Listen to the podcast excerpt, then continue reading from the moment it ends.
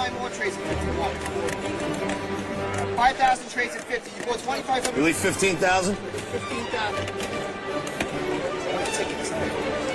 He's almost done. He leaves nothing. Sådan her lyder det altså på Wall Street, når aktiebørsen den åbner. Rimelig kaotisk, hvis du spørger mig. Jeg hedder Camilla Michel. Jeg har længe gået og tænkt på at investere nogle penge i aktier. Men mit helt store problem det er, at jeg ved ikke en skid om aktier. Altså jo, jeg har læst en bog og lyttet til diverse podcast, men jeg ved jo ikke sådan rigtig noget om aktiemarkedet.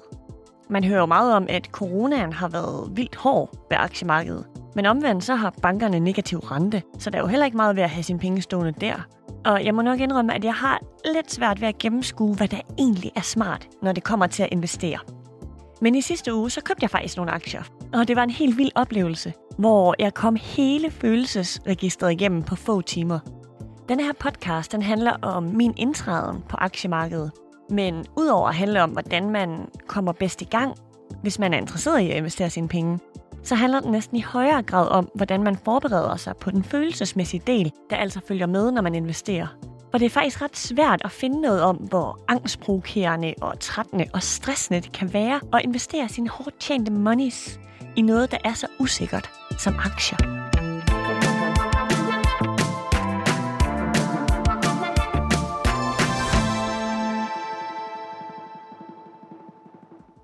I det første afsnit, der skal vi tale om min første gang.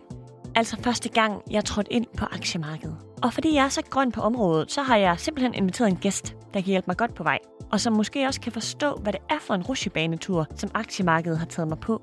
Jeg har inviteret Kasper Jacobsen, der også er kendt som økonomichefen på både YouTube og Instagram, hvor han giver råd om penge, aktier og privatøkonomi. Og der lyder han blandt andet sådan her. Velkommen til Økonomichefen, stedet hvor du bliver chef over din økonomi, i stedet for at den er chef over dig. I dag der skal vi se, hvorfor det virkelig godt kan betale sig at begynde at investere, når man er ung. Den allerstørste fordel ved at være ung, det er tid. Som I ved, så er tid penge, og det gør sig især gældende på aktiemarkedet. Du skal altid huske, at der er en risiko forbundet med at investere, og selvom at du har et forventet afkast, så kan det godt ske, at du kan miste penge. Og derfor skal du aldrig investere penge, som du ikke kan undvære. Og nu skal du også høre, hvordan det lød, da jeg inviterede Kasper i studiet til en snak om min første gang. Min allerførste gang på aktiemarkedet. Mit fokus er på ligesom at prøve at hjælpe andre med at forstå hele investeringsverdenen bedre. Måske selv komme i gang, hvis det er det, man har lyst til. Men ligesom få noget viden og nogle konkrete tal på nogle ting, så man lidt bedre kan finde ud af, hvad man har med at gøre. Altså, det synes jeg jo lyder ret godt, og særligt det her med de konkrete tal, fordi det har jeg ikke selv været øh, ude og lure så meget i. Så jeg er ret tryg ved, at du skal guide mig og lytterne igennem i dag. Jeg skal prøve. Fedt. Først har jeg lige lyst til at fortælle dig om øh, min første morgen som aktieinvestor. Og så kan vi jo se, om du måske kan genkende nogle af de her følelser, som jeg sad med. Fordi for mig var det i hvert fald ret intenst. Jeg havde læst en artikel i Jyllandspostens tillæg, der hedder Finans, der simpelthen beskrev, at langt de fleste aktier, der er faldet under coronaen, nu er steget igen her i løbet af november måned. Og så tænkte jeg, det er helt perfekt. Nu gør vi det. Det er simpelthen det skub, jeg havde brug for, for at komme i gang. Så sådan rent lavpraktisk følte jeg mig klar. Sådan jeg vidste godt, hvad jeg skulle gøre. Jeg havde ligesom markeret nogle favoritter inde på min netbank, og så havde jeg fulgt dem et par dage, og jeg havde ligesom set på, hvordan det var gået dem hen over en periode på fem år. Så havde jeg fået lidt råd af min far, der har investeret i mange år, og jeg som sagt så havde lyttet til en del podcast. Jeg havde ligesom besluttet mig for, at jeg ville investere i pharma, altså i medicinalindustrien. Og så havde jeg besluttet mig for, at jeg ville købe to til tre forskellige aktier, og så ville jeg bruge 15.000 kroner. Det var i hvert fald det, jeg havde sat mig op til, fordi så var der ligesom et loft for, hvor vildt det kunne blive. Men sådan endte det selvfølgelig ikke. det er klart. ja. Jeg ender med at investere i fem forskellige virksomheder, i stedet for de to til tre, og jeg køber for 28.000 i stedet for 15, fordi jeg bliver simpelthen grebet af stemningen, da jeg sidder der. Ja. Men så tænkte jeg, skide være med det. Altså, go big og go home. hvad, hvad tænker du lige umiddelbart om øhm, den her strategi, jeg havde lagt? Når man handler med aktier, så betaler man jo det, der hedder en kortage, som er sådan et gebyr på handel. Mm. Og den her kortage, hvis man begynder at købe mange forskellige aktier, så kan den meget hurtigt løbe op i nogle store beløb over tid. Hvis man sådan ser mange år ud i fremtiden, så begynder det ligesom at, at hobe sig op på grund af rentes renteeffekten. Ja. Fordi man hele tiden går glip af en lille bitte procentdel af den investering, man kunne have haft. Og en kortage, det er de her 30-40 kroner, det koster at købe en aktie. Ja, det er afhængigt af, hvor meget du handler for. Typisk så ligger sådan en kortage på omkring 0,10 til 0,15 procent. Og det lyder ikke så meget, men der hvor det bliver til meget, det er netop, hvis vi siger, at du for eksempel køber en aktie for 1000 kroner. Ja. Så de fleste steder, de har sådan noget, der hedder en minimumskortage. Så selvom at det egentlig kunne være 0,10 procent, så bliver det måske minimum de her 29 kroner. Hvis man kun køber for 1000 kroner, det er jo pludselig 3 procent næsten. Ja, okay, fordi jeg havde allieret mig lidt med min far, som har været på aktiemarkedet i mange år. Mm. Og han sagde nemlig, du skal minimum lægge 5.000 kroner på de aktier, du nu vil købe, fordi ellers så løber den her kortage altså fra dig.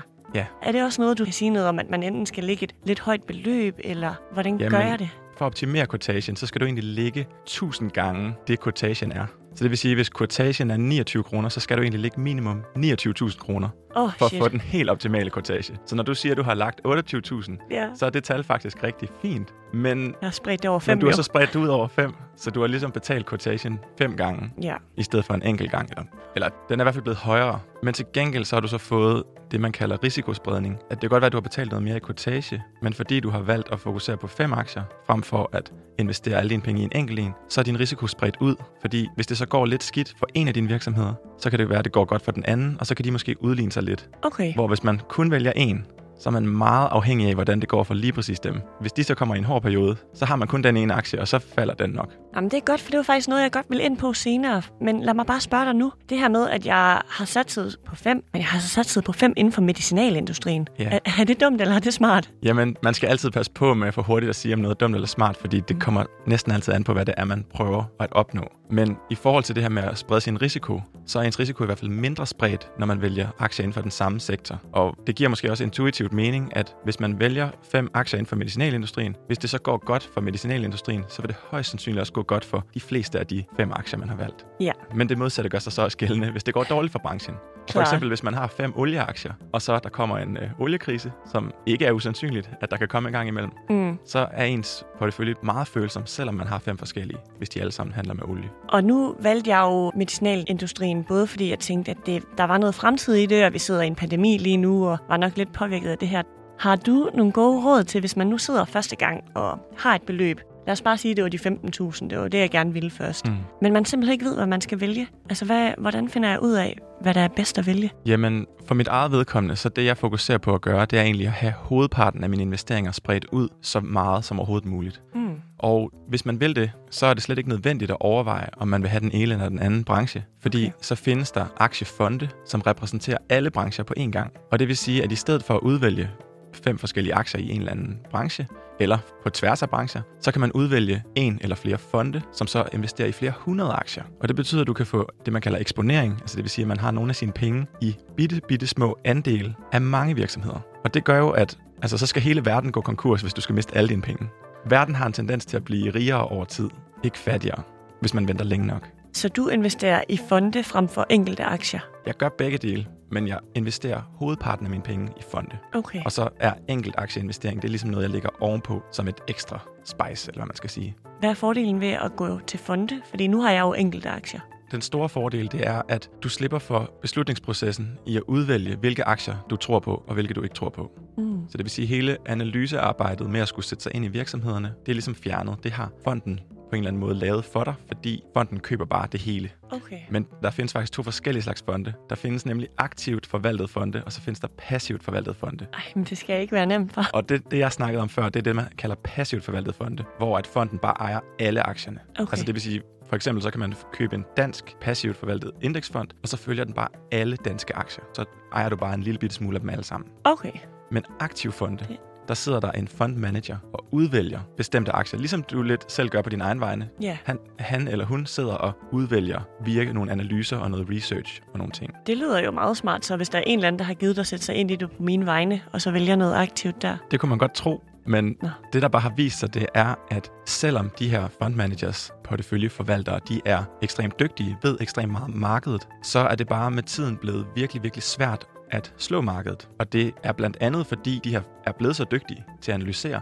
Når der er en, der er dygtig til at analysere en akties pris, og der sidder en anden over på den anden side af bordet, og også er dygtig til at analysere den, så vil de ligesom ikke give sig, nogen af dem. Den Altså, ene han de siger, den er det her værd, og den anden han siger, den er det her værd, og den tredje han siger, den er det her værd. Og hvis de alle sammen er tilpas dygtige, så på et tidspunkt så bliver de nogenlunde enige om, hvad aktien er værd, Mm. og så kan man ikke rigtig rykke så meget på det. Altså ulempen ved det, det er, at det oftest koster nogle højere gebyr at få dem til at lave de her analyser. Ja. Men resultatet på bundlinjen, det er meget sjældent bedre, end hvis man bare selv investerer i passive indeksfonde, Okay. som har meget lavere omkostninger. Den er lige givet videre her så. Så passive fonde, eller du kan selv sætte dig ind i enkelte aktier. Ja, fordi hvis man selv sætter sig ind i det, så har man ingen årlige omkostninger. De, de her fonde, de tager nogle årlige omkostninger. De passive, det er omkring en halv procent. De aktive, det er måske 1 til 2, måske endda 3 procent om året. Og det, jeg har gjort, det er jo simpelthen ingen gebyr. Nej. Jeg har gjort det selv. Og det efterlod mig altså i et følelsesmæssigt helvede, for at sige det mildt. Jeg tjekkede øh, aktierne hver andet minut. Altså, det var til en grad, hvor jeg blev skør af det. Kurserne, de går konstant op og ned, og på det her tidspunkt, der er jeg ikke bare økonomisk investeret. Jeg er virkelig følelsesmæssigt investeret i, hvad er det, der sker. Jeg har det, som om jeg er til en fodboldkamp. du ved, jeg sidder og jubler, og jeg hujer over, hvor mega episk det er, at min Novo-aktie er steget med halvanden krone. og så to minutter efter, så ligger jeg i fosterstilling over, at Ambu er faldet med 5 kroner. altså, du ved, jeg kan ikke styre det. Jeg har lige lavet et lille sammenklip fra den morgen, hvor jeg købte min første aktier. Og vi snakker altså en tidsperiode på godt 15 minutter. Og på de 15 minutter, der kom jeg igennem alt det her. Jeg køber Novo, og jeg køber Ambu, og måske Genmap. Okay, nu gør jeg det bare. Jeg gør det bare. Køber, den har umiddelbart ligget fint. 199 Ambu. Vi køber 25 styk. Det er lidt over 5.000 kroner. Køb. Køb! Ah! Købt! Uh, der er købt aktier. Jeg har investeret mine penge. Kæmpe morgen. Den falder, den falder. Nej! Nej, nej, nej. Okay, det er måske småbeløb. Den er faldet halvanden krone. Fucking nederen. Okay, jeg kigger lige. Øh... Jep, jep, jep. Afkast, afkast siden køb. 3 kroner. Det er skide godt. Nej, nej, nej, nej. Det hele daler, det hele daler. 28.000. Boom. Tabt. Kom nu, kom nu, kom nu. Nej. Den falder, den falder. Nej. Nova er på vej op. Ja, ja, der står plus, der står plus. Der er grønne tal, der er grønne tal. Ingen røde. 2,5 kroner. Men det er fint. Det handler ikke om stor gevinst. Det handler om ikke at tabe. Ikke?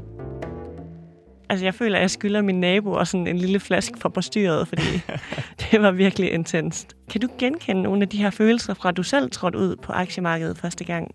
Altså, det kan jeg 100% genkende. Jeg har, jeg har Fedt. blandt andet en ven. Han blev på et tidspunkt helt stille på et hotelværelse i en halv time, fordi han mistede 12,5 kroner. Ja.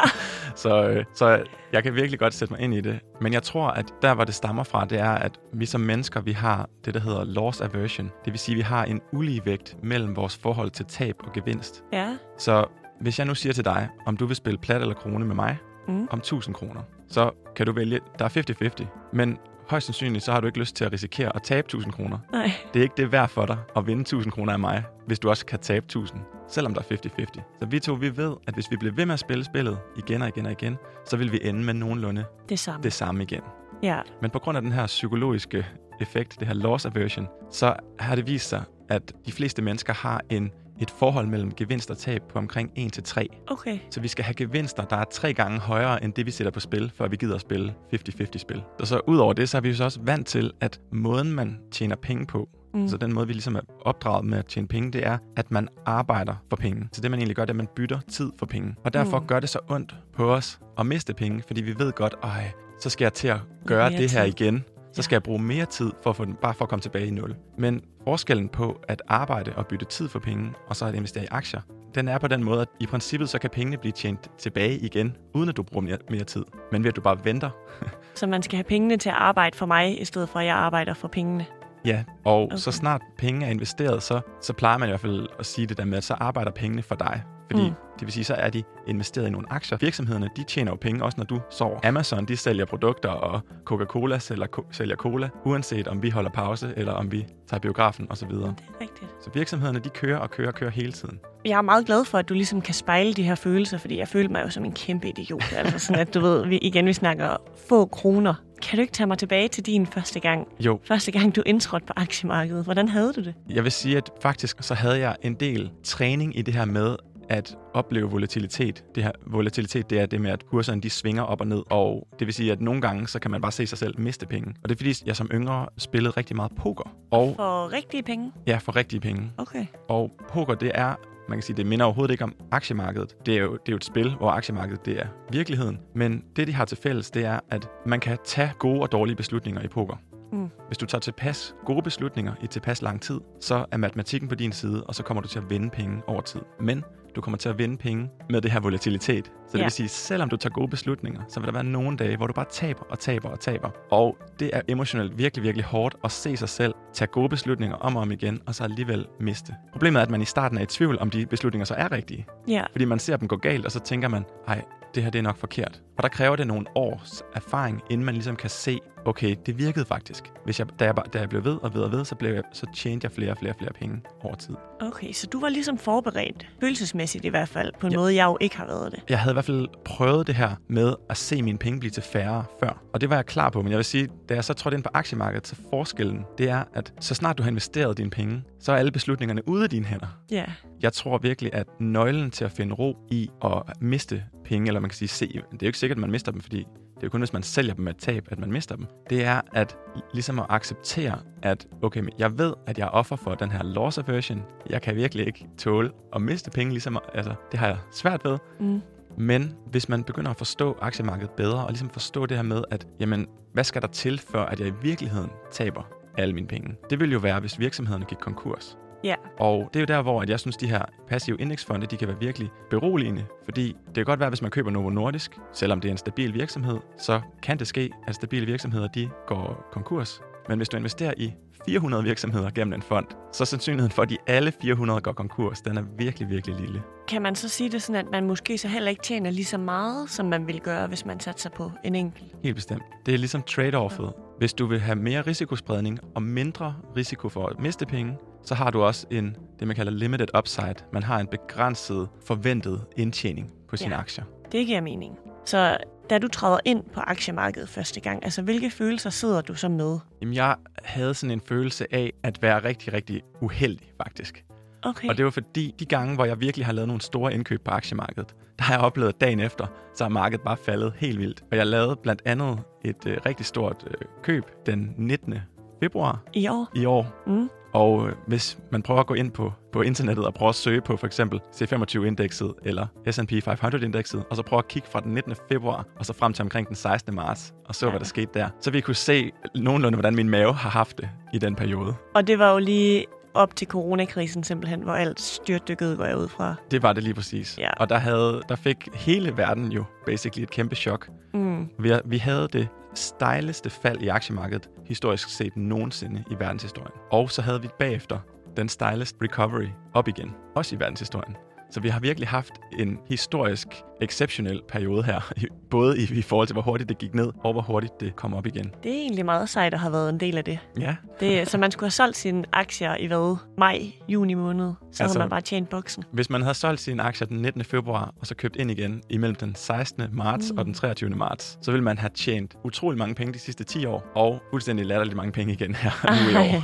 Men det er jo det, er det, man kalder market timing. Det er det her med at forsøge at ramme toppe og bunde i markedet. Og det er bare historisk set virkelig, virkelig vanskeligt. Og det viser sig bare, at hvis man sådan ser på det videnskabelige bag det og researchen, så viser det sig, at de her aktive fund managers, som er eksperter, de kan ikke reproducere deres gode resultater over Okay. lang tid.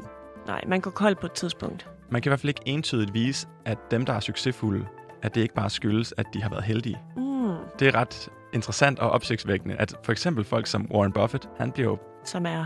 Warren Buffett, han er den mest succesfulde investor i, i nutidens øh, historie, eller nok faktisk nogensinde, og er mange, mange, mange milliardær i dollars, Mm. og er ligesom kendt som sådan en invest, investeringsguru, som køber virksomheder, når de er undervurderet, og sælger dem igen, når de har fået deres rette værdi. Der er måder at forklare hans afkast på, som ikke handler om, at han nødvendigvis har været dygtig, Mm. men som kan handle om, hvordan hans portefølje har været eksponeret i forhold til forskellige typer af risiko. Og det betyder i virkeligheden, at man egentlig bare er heldig.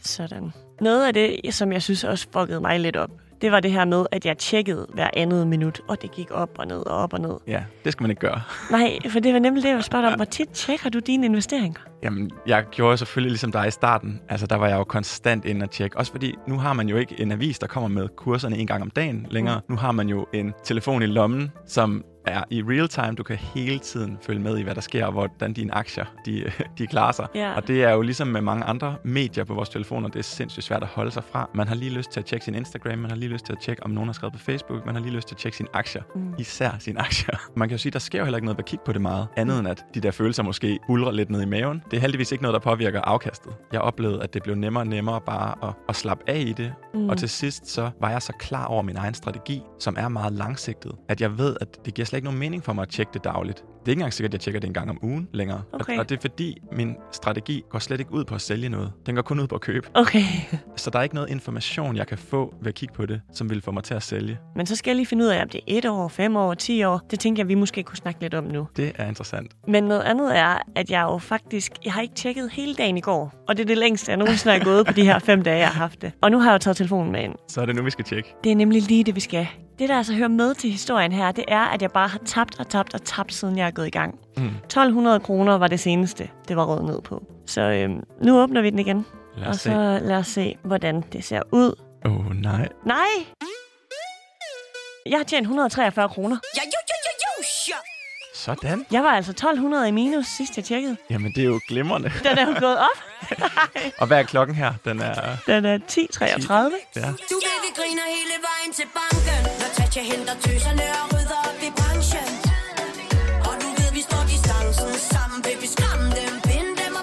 Der kan nå at ske meget i løbet af en dag, jo. Ja. Ved du hvad, det hjælper dig, det der med ikke at tjekke? ja.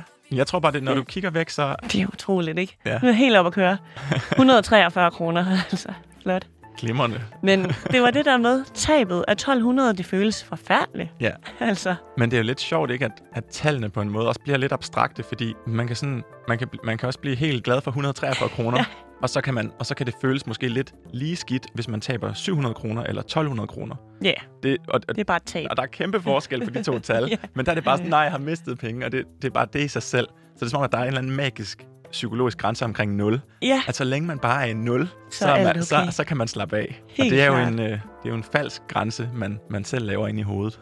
nu er jeg jo 27 år gammel, og jeg har et øh, fast arbejde, og nu har jeg valgt at investere. Hvornår gik du ind på aktiemarkedet? Jamen, jeg gik første gang ind i 2015. Der har jeg været 25 år. Okay, så stadigvæk sådan øh, Ja, så sådan rimelig, rimelig gammel, skulle jeg til at ja, sige. så, ikke så helt relativt sent i forhold til, hvad jeg kunne have tænkt mig, hvis jeg havde vidst nogle ting noget tidligere. Ja, Og det er blandt andet også en af de grunde til, at jeg har startet YouTube-kanalen. Det er netop fordi, at der er så mange ting, jeg har fundet ud af, hvor jeg har tænkt, det her, det er folk simpelthen nødt til at vide. Det kan ikke passe, at man ikke lærer det her i skolen. Det er ting, der kan ændre ens liv, hvis man bare går i gang tidligt nok. Man kan blive millionær med en helt normal gennemsnitslønning i Danmark. Der er lavet et studie, som viser, at de primære grunde til, at folk ikke investerer, det er et, frygten for at tabe penge. føler dem. Den kender vi jo. Så er der to, det er mangel på viden. Ja, At man, ikke, man føler ikke, man ved noget om, hvor man skal starte og hvordan det fungerer. Mm. Og så føles det usikkert. Ja. Øh, og, det, og det er især de to ting, jeg gerne vil prøve at hjælpe med på min YouTube-kanal. Også i øvrigt her i dag i den her podcast. Jeg prøver at skabe lidt mere, give lidt mere viden i virkeligheden.